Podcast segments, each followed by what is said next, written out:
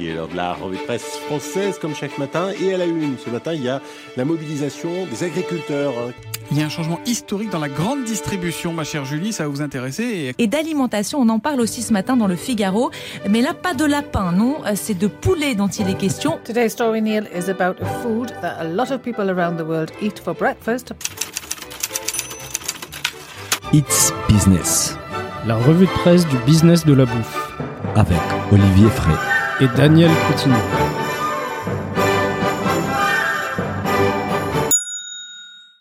Bonjour à toutes et à tous, bienvenue dans ce nouvel épisode de It's Business, la revue de presse du business de la bouffe.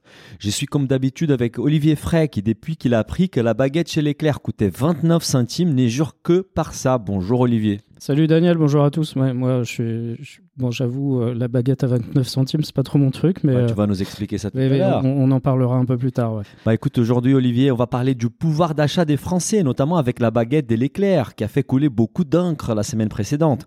De la migration des consommateurs aussi vers les hard discounters.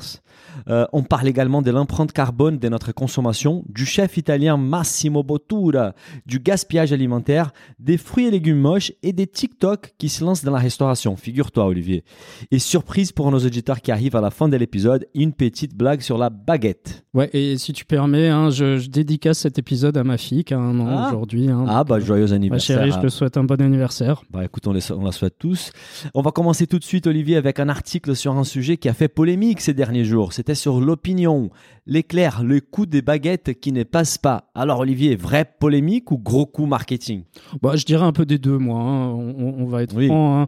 Euh, coup marketing de Michel-Édouard Leclerc. euh, Bah, alors, c'est en tout cas, c'est la, la polémique de la semaine dernière. hein. Oui, oui, on est d'accord. Euh, ça semaine- continue même cette Ça- semaine-là. Ça, ouais. continue.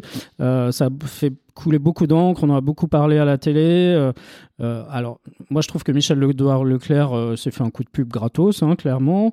Parce que ce qu'il faut savoir, c'est qu'ils n'ont pas décidé de baisser le prix de la baguette. C'est juste qu'ils l'ont bloqué. Bah, Hein, elle, elle va oui. être bloquée pendant 4 mois ou 6 mois, quelque chose comme ça. Mais il, il faut voir que elle était déjà à ce prix-là. Oui, mais, mais, mais ça, ça a généré beaucoup de réactions. En fait, en fait, cet acte a été considéré comme une déclaration de guerre par l'ensemble de la filière blé, car le lendemain de cette annonce, les céréaliers, meuniers, boulangers se sont fortement opposés à l'annonce. Il y a même la présidente de la Fédération nationale des syndicats d'exploitants agricoles, Christiane Lambert, qui a pas tardé à réagir dans un interview sur BFM TV que je vous fais écouter tout de suite. Il dit, moi plus fort que les autres, je vais diviser par deux le prix de ma baguette. C'est se foutre du monde sur beaucoup de produits. Il met à mal, il saigne l'agriculture française. S'il y a des faillites et s'il y a une diminution du nombre d'agriculteurs, ce distributeur-là porte une grande responsabilité. Il faudra qu'il rende des comptes. Ah ouais, elle est pas contente là, Olivier.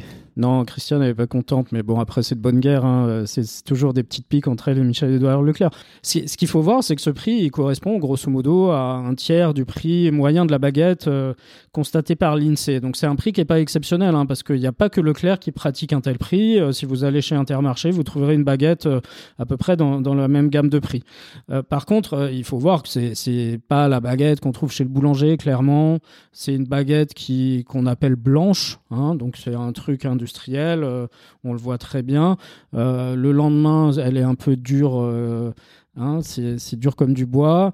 Donc c'est pas une baguette tradition. hein. Oui, oui.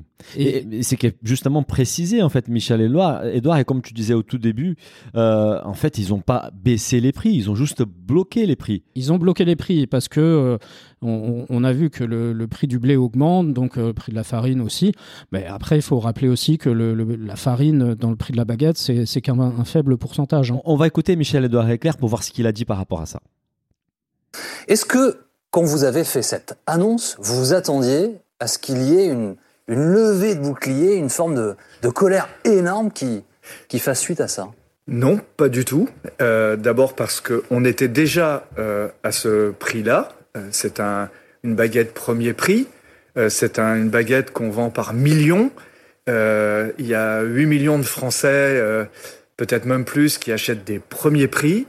Et face à l'inflation qui arrive, on a voulu, euh, comme on le fait sur les carburants, comme on l'a fait sur les masques, les autotests, on a voulu prendre un marqueur de notre intention euh, de ne pas euh, faire passer des hausses de prix sans discussion, sans modération. Et alors là, la réaction de la présidente de la FNSO, je pense qu'elle n'a pas lu la pub, ou alors c'est une manipulation. mais euh, je n'ai jamais eu affaire à une polémique aussi ridicule. Ouais, c'est un peu ridicule comme polémique finalement, parce qu'il n'a pas vraiment bougé les prix de sa baguette. Il a juste fait un gros coup de pub avec la baguette à 29 centimes. Voilà. Et, en fait, euh, ce qu'il faut voir, c'est que euh, les, céréaliers vont dire oui, le, prix des céréales augmente, etc. Donc euh, bloquer un prix de baguette, c'est saigner un peu tout le monde. Mais d'un autre côté, ils peuvent. Enfin, la, France, elle est excédentaire en blé, donc on exporte beaucoup de blé, on vend au plus offrant notre blé. Donc, je veux dire, si s'il y a quelqu'un en face de Leclerc qui est prêt à acheter le blé plus cher, les céréaliers, ils vendront à celui qui achète plus cher que Leclerc. Donc, on ne peut pas accuser Leclerc d'importer du blé d'ailleurs ou de la farine d'ailleurs. Nous-mêmes, on en exporte euh, des tonnes, des millions de tonnes chaque année. mais, mais en tout cas, c'est un très bon coup de pub. Hein, oui, mais ce qu'il explique, en fait, c'est que l'augmentation du blé des 30% a un impact sur les coûts de la baguette d'un centime. Donc lui, il a décidé d'absorber cet un centime de son côté, sur sa marge. Euh, la question qu'on se pose, Olivier, qu'est-ce qu'ils disent les consommateurs? Parce que les consommateurs, surtout ceux qui achètent euh, premier prix, c'est peut-être les, principaux concernés de cette situation-là. Il y a le, Parisien qui allait à la, à la rencontre des certains consommateurs et je vous fais écouter un extrait de la vidéo. Je trouve que c'est une bonne action, vu que tout augmente. Euh, alors, euh, euh, le prix de la baguette a augmenté, donc voilà, en avoir moins cher, c'est bien. Vous l'avez goûté? Moi, j'ai déjà goûté. Et elle, est bonne? Oui, elle est bonne, elle est bonne. C'est comparable aux baguettes qu'on achète en boulangerie. Bah, pour le consommateur, c'est bien, mais pour les boulangers, pour les boulangeries, c'est un peu moins bien, quoi. Parce que ça m'était très très dur et bon, bah et même pour les, pour les producteurs de farine, tout ça. les consommateurs, évidemment, ils sont contents de voir leur pouvoir d'achat protégé, même s'il y a certains qui s'inquiètent pour les boulangers aussi. Et la question aussi, c'est écouter ce qu'ils disent les boulangers, parce que c'est intéressant d'avoir les deux points de vue. C'est sûr, c'est sûr. Après, on dit que la baguette vendue en grande distrie, euh, ça date pas d'hier. Hein. Ça fait des, dizaines d'années que c'est vendu en grande distribution. Il y a aussi euh, des, chaînes de boulangerie qui sont arrivées, qui font mal aux, boulangers aussi, avec euh, l'histoire de t'achètes trois baguettes, dans la quatrième gratuite. Donc il y, a un ensemble de choses. Mais après, ce qu'il faut voir aussi, c'est que les boulangers, quand ils ont augmenté le prix de la baguette, euh, il disait oui, on l'augmente parce que euh, c'est le prix du blé qui augmente. Bah, euh, non, il n'y a pas que ça. Quand le prix du blé il baisse, vous baissez pas le prix de la mhm, baguette. Mhm, Donc, enfin, tu vois, il y, a toujours des, choses à redire sur le prix. Hein. Écoutons ce qu'ils disent les boulangers ou ce qu'ont dit les boulangers aux Parisiens dans cette vidéo. D'une façon indirecte, ça nous, ça nous casse en fait. Hein. Si je vends ma baguette à 29 centimes, c'est-à-dire je travaille gratuit, les grandes surfaces en général, ça pose un gros problème pour les petits boulangers. Pour un boulanger euh, artisanat, c'est impossible de vendre euh, sa propre baguette à, 29 centimes. C'est vrai que c'est pas cher, mais je pense qu'au niveau de, en termes de qualité, c'est pas la même qualité que, que la baguette euh, artisanale faite par un boulanger. Donc c'est justement c'est ça en fait, on est 100% d'accord. Ça a toujours existé comme tu disais, la, baguette des mauvaises qualités, elle a toujours existé. Voilà. Les faits qu'ils bloquent les prix à 29 centimes, ça, ça et, ce qu'il faut savoir, enfin moi j'ai bossé en grande distribution au début des années 2000, euh, les gens qui étaient là à l'ouverture de l'hypermarché, et pourtant j'étais pas dans une zone rurale, hein, j'étais dans la banlieue de Strasbourg, donc euh, mhm. les gens venaient à 8 heures le matin à l'hypermarché à acheter leur pain. Donc euh, il faut arrêter de croire que euh, c'est un phénomène euh, nouveau. Ça, c'est comme ça depuis des années et ces gens-là ne vont plus chez le boulanger. Oui. Parce que aussi, des fois, il y a des zones où il y a pas de boulangerie. Oui, voilà. il y a pour des gens où, 70 centimes euh, l'écart entre les prix d'une baguette bah, Ceux qui mangent du pain tous les jours, énorme. Euh, avec une baguette tradition à 1,30€ ou une baguette à 30 centimes, euh, quand tu en manges tous les jours, ça fait une différence. Juste, ça, ça attirait aussi mon attention par rapport à la baguette l'éclair et, et, les ingrédients de cette baguette-là. Et j'étais assez surpris, par contre, là, le messieurs, il a raison que la qualité n'est pas pareille. Dans la baguette l'éclair, on va retrouver 16 ingrédients, Olivier. 16. Des déstabilisants, des machins, des machins. Quand on en fait, en théorie, on devrait avoir juste 4 pour faire une baguette. Ça, on est d'accord. Mais, mais encore une fois, euh, euh, je pense aussi que les, supermarchés, enfin les chaînes de grande distrie en tout cas, ont amélioré la qualité aussi de leurs produits. Hein. Euh, aujourd'hui, tu, tu, vois des boulangers qui travaillent, enfin, ils ont vraiment aménagé tout un labo de boulangerie qui, à mon avis, a rien à envier à certaines chaînes de boulangerie qu'on trouve un peu partout dans les campagnes aujourd'hui. Hein. Probablement. Olivier, on va continuer sur les pouvoirs d'achat des Français et l'inflation. C'était sur les échos. La peur de l'inflation pousse les consommateurs vers les disconters. Alors Olivier, il semble que la crise a poussé les Français vers les enseignes premier prix. Oui, et surtout, euh, ça a poussé les Français vers les enseignes premier prix à la période de Noël, ce qui est un peu nouveau. C'est-à-dire que le mois dernier, et contre toute attente, hein, finalement, les Français, ils ont plébiscité les discounters. Donc, euh, c'est le, le panel de référence scène de l'Institut Cantar qui a remarqué que Lidl, Aldi et Leclerc ont gagné des- le plus de parts de marché avec respectivement donc 0,6 points pour Lidl, 0,4 points pour Aldi et 0,3 points pour Leclerc. Donc Oui, on voit que même en période euh, de fête où on ne cherche pas euh, à calculer combien on dépense, c'est ceux qui sont les, les moins chers qui ont gagné des parts de marché. Oui, ça fait quand même un, point- un point et demi en fait entre tous les, les Mm. hard discounters par rapport au reste de la grande distribution. Moi, j'étais, j'avais l'impression qu'en période des fêtes, les gens pourraient peut-être vouloir acheter moins cher pour se faire plaisir sans, sans se ruiner. Mais apparemment, c'est pas ce qui dit l'article en fait. Ouais, ouais, en fait, c'est le contraire. Hein. C'est Gaël Lefloc, analyste chez Kantar, qui explique bien. Ces gains de parts de marché sont d'autant plus remarquables qu'en général, la période de fête de fin d'année n'est pas la plus propice au discount. Elle correspond à la plus faible saisonnalité pour ces enseignes comparée à celle des formats hyper ou supermarchés. Ouais, donc c'est en fait c'est une vraie réussite pour ces acteurs-là. Mais mais c'est peut-être on est qu'au début d'une tendance. On peut imaginer que cette tendance va continuer en 2022 avec l'inflation qui arrive dans l'agroalimentaire et la perte des pouvoirs d'achat des Français. Ouais, ouais, et, et la- l'inflation, tout le monde en parle, hein, effectivement, hein, ça fait des mois, même nous, on en a parlé euh, déjà pas mal de fois. Et alors, ce qu'il faut pas oublier, c'est c'est ce qu'on appelle la sensibilité des consommateurs au prix. hein. Elle redevient euh, importante, hein, finalement, tu vas comparer maintenant les prix peut-être un peu plus qu'avant. hein. Tu- ton paquet de pâtes, tu vas regarder le prix au kilo, tu vas dire, tiens, c'est bizarre, il a augmenté. euh. Et du coup, le, le prix des pâtes, effectivement, il a pris 9,44% en 12 mois d'après euh, le panéliste IRI. Et c'est Dominique Scholcher, le président de Système U, qui affirme Nous avons vu que les ventes baissaient, les clients arbitrent avec d'autres produits. Donc, si même les gens se mettent à ne plus acheter de pâtes parce qu'ils estiment qu'elles ont trop augmenté, euh, là, effectivement, on voit qu'ils vont se reporter sur des produits peut-être plus bas de gamme ou moins chers. Tout à fait.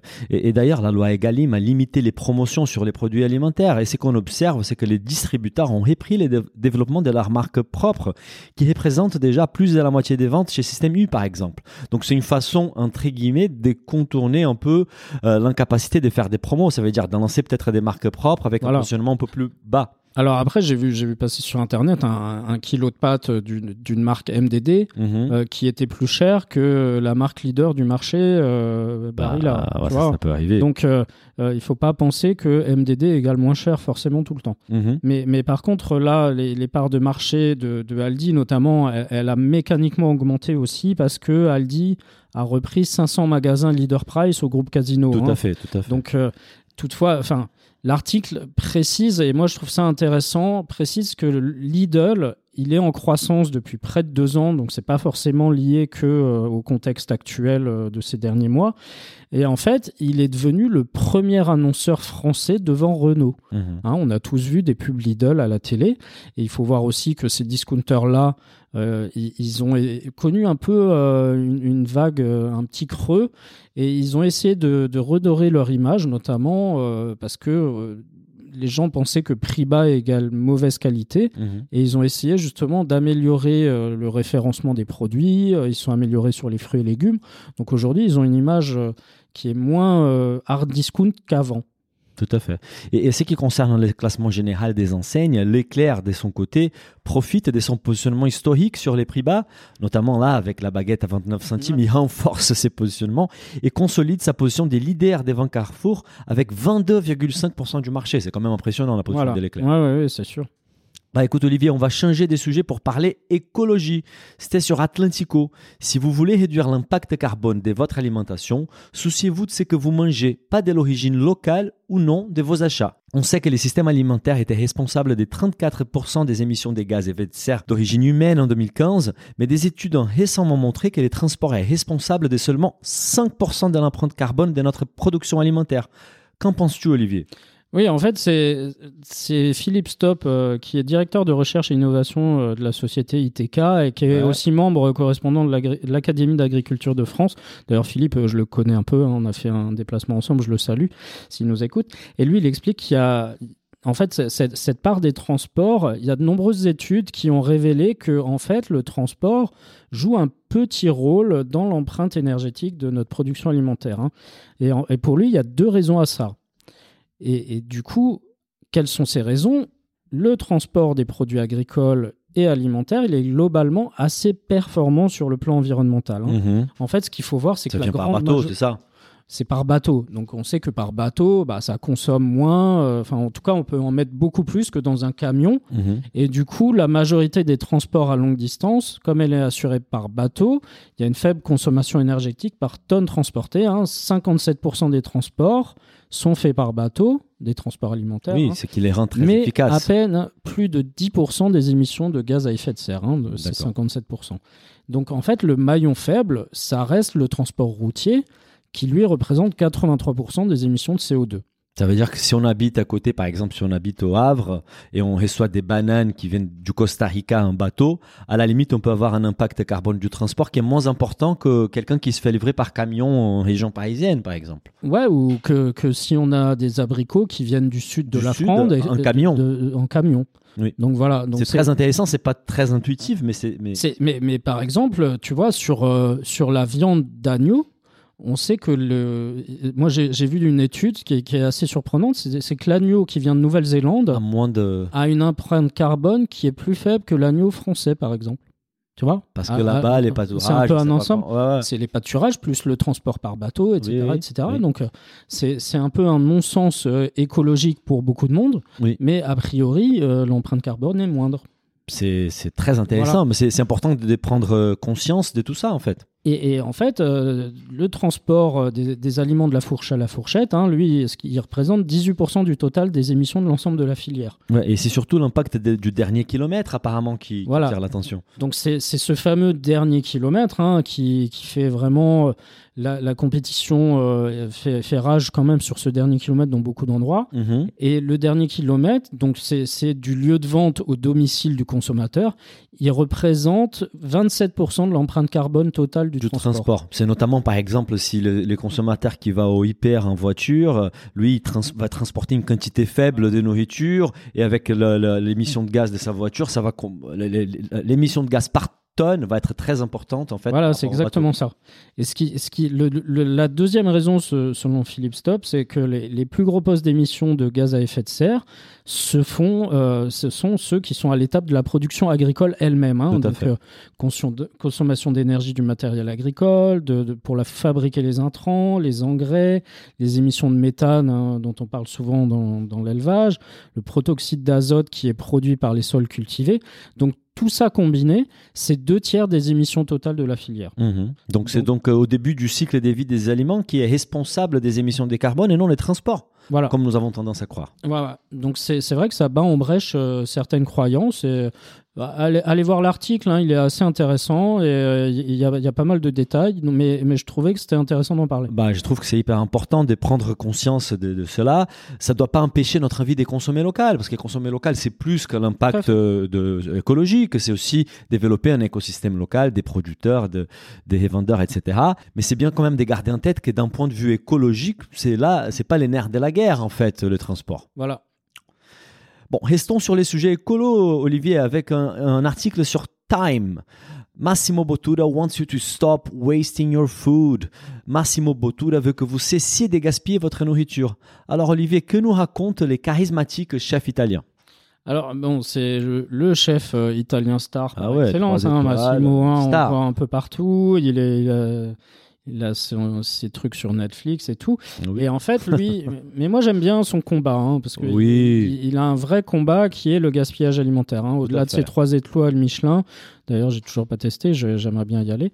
Et, euh, en fait, ce qui, fait, m'inviteras. ce qui fait sa fierté, c'est ses réfectoriaux.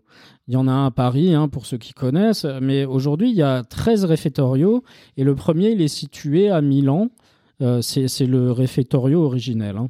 Et Oui, et il est vrai que les gaspillages alimentaires est un sérieux problème en fait. En France, ils représentent 10 millions de tonnes par an. D'ailleurs, les chefs Massimo Bottura en a parlé en fait quand on l'a reçu, Olivier, dans notre émission Fait Maison, lors du premier confinement en 2020. Je vous fais écouter un extrait en anglais.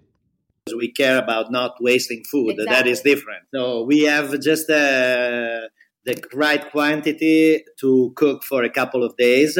And uh, because uh, like uh, to, to us, uh, wasting is one of the worst thing, especially in moments like this. Oui, on est 100% d'accord avec Massimo. Il faisait référence au confinement où ils avaient très peu de nourriture dans Ouais. les frigos, justement pour éviter les gaspillages alimentaires.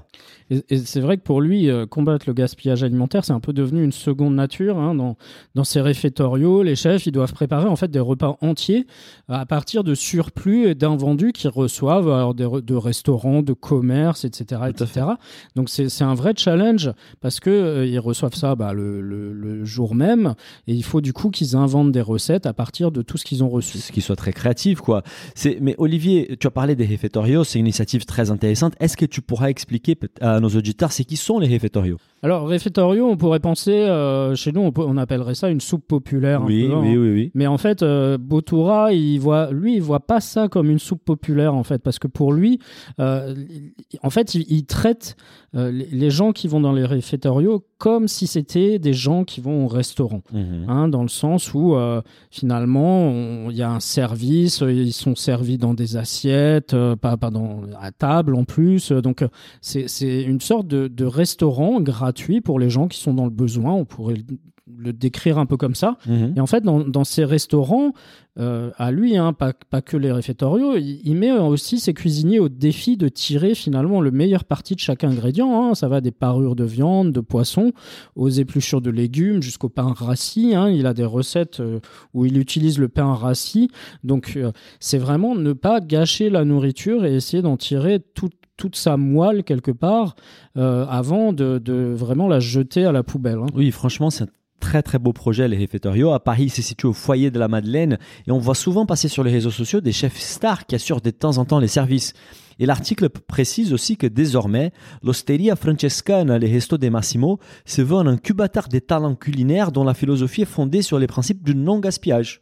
Bah, on n'a qu'à dire bravo Massimo. Ouais, ouais, c'est vrai. Donc pour rester toujours dans les thèmes du gaspillage alimentaire, un autre article qui vient de l'étranger, c'était sur Anthropocene Magazine. Researchers crack the case of ugly produce and the psychology driving food waste. Des chercheurs s'épanchent sur les mystères des fruits et légumes moches et sur les causes psychologiques du gaspillage alimentaire. Olivier, un article très intéressant qui montre que si l'on explique au consommateur pourquoi l'achat d'une carotte biscornue est bon pour l'environnement, il accepte mieux ses défauts. Oui, on, on sait que la, la standardisation en fait des, des fruits et légumes, euh, ça, ça pose aussi le souci, c'est-à-dire que euh, on a tous l'habitude d'une carotte euh, qui est bien orange, bien droite, et, et finalement la, la carotte dans la nature, elle pousse pas tout le temps comme ça. Donc, euh, euh, le- d'après une nouvelle étude, en fait, si on met un message transparent associé à une approche commerciale qui consiste à mélanger les produits, bah, ces produits moches hein, euh, qui ne sont pas standardisés, avec des produits standardisés, ça peut encourager les gens à acheter des, des fruits et légumes qui seraient difformes et donc contribuer à réduire le, le gaspillage alimentaire. Parce que si ces produits ne sont pas achetés ou utilisés, bah, ils partent à la poubelle. Donc forcément, c'est du gaspillage aussi. hein. Intéressant, c'est vrai que les changements d'habitude passent souvent par la pédagogie, mais quelle est les stratégies actuelles en fait pour vendre ces produits et légumes dits moches? Alors en fait, la- l'approche la, plus courante pour inciter les consommateurs à acheter ces produits-là, ça consiste à accorder euh, une remise importante sur le prix Tout de ces à fait, produits. tout à fait. D'accord? Donc en fait, cette méthode, elle n'a pas seulement pour effet de priver les agriculteurs de leurs bénéfices, parce que finalement, c'est pas de la faute de l'agriculteur si la Mhm. carotte, elle a poussé comme ça. hein. Mhm. Euh, ça, ça crée aussi l'impression un peu erronée que les fruits et légumes difformes, ils sont en quelque sorte inférieurs aux, produits, aux fruits et légumes euh, qui sont classiques et aussi moins sains quelque part, tu vois. Oui. Donc il y, a, y a vraiment un, un peu de psychologie derrière tout ça. Tu as l'impression que tu payes moins cher parce que c'est moins bon et moins bon pour toi aussi. Oui, c'est vrai, j'ai tendance à trouver les stratégies sympas, car au moins ça permet de trouver un débouché à des produits qui étaient, comme tu disais, destinés au, gaspillage ou à la transformation. Mais finalement, il n'y a pas trop de sens en fait de vendre ces produits moins chers. Cela reste des produits avec les mêmes caractéristiques gustatives et nutritionnelles. Oui, c'est juste peut- peut-être ta carotte, elle sera plus compliquée à éplucher qu'une carotte qui est toute droite, mais, mais sinon en soi euh, c'est la même, euh, il y a, il y a les mêmes nutriments, c'est vraiment la même chose. hein. Et en fait, il y a une expérience, il y a deux expériences même qui ont été menées aux États-Unis. hein. C'est des expériences qui ont été menées en ligne avec 1300 participants à peu près, et les chercheurs ils ont testé les réactions des acheteurs face à des bottes de carottes. Mhm. Euh, certaines étaient de forme régulière, d'autres de forme irrégulière. Mais en fait, celles qui étaient de forme irrégulière, elles c'était accompagné de messages justement sur euh, ces produits sont moches, mais finalement ils sont aussi sains. Et en fait, les chercheurs, ils ont découvert que lorsqu'ils décrivaient les avantages de l'achat de ces carottes, que ce soit sur le plan du développement durable, en expliquant qu'elles permettaient de réduire le gaspillage alimentaire, et qu'ils ajoutaient aussi l'information euh, sur le fait que les produits bis- biscornus ils sont aussi sains que les fruits et légumes ordinaires, en fait, les, les consommateurs étaient plus enclins à les acheter. Donc euh, l'idée c'est euh, faites un peu de storytelling aussi, un peu plus de storytelling sur tout ça, et les, consommateurs ils suivront finalement. Mhm, c'est génial et je crois profondément en fait à l'approche pédagogique. Je suis convaincu que si tous les acteurs de la filière s'approprient de cette approche, on fera un énorme pas dans la lutte contre les gaspillages alimentaires.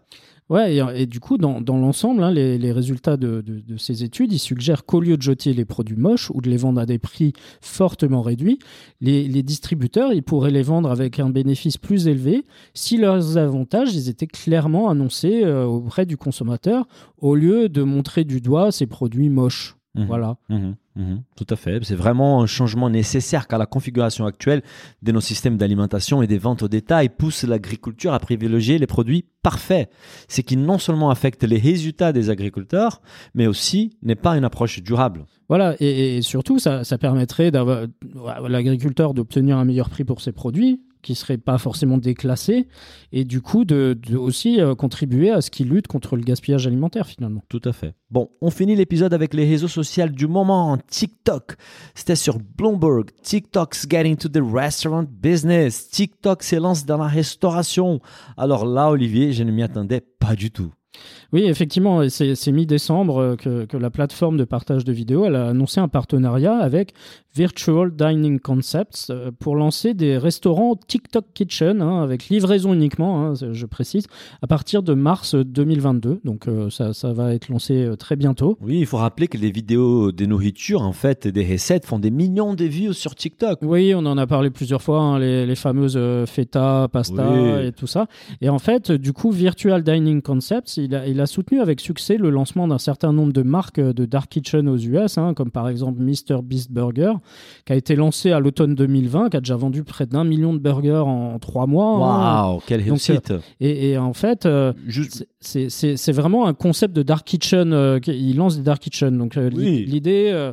Avec suivre- des marques inspirées de- de- des personnalités des réseaux sociaux, de YouTube, etc. Par exemple, MrBeast dont tu fais référence est un des, est un des youtubeurs les plus suivis au monde. Ses vidéos ont déjà fait plus de 13 milliards de views. C'est un peu plus que, que les nôtres. hein, C'est un peu plus. Mais en fait, le, le, le, le cofondateur pardon, de Virtual Dining Concepts, qui s'appelle Robert Earl, il Oui. affirme qu'environ 300 restaurants TikTok sont prévus à travers les États-Unis pour le lancement.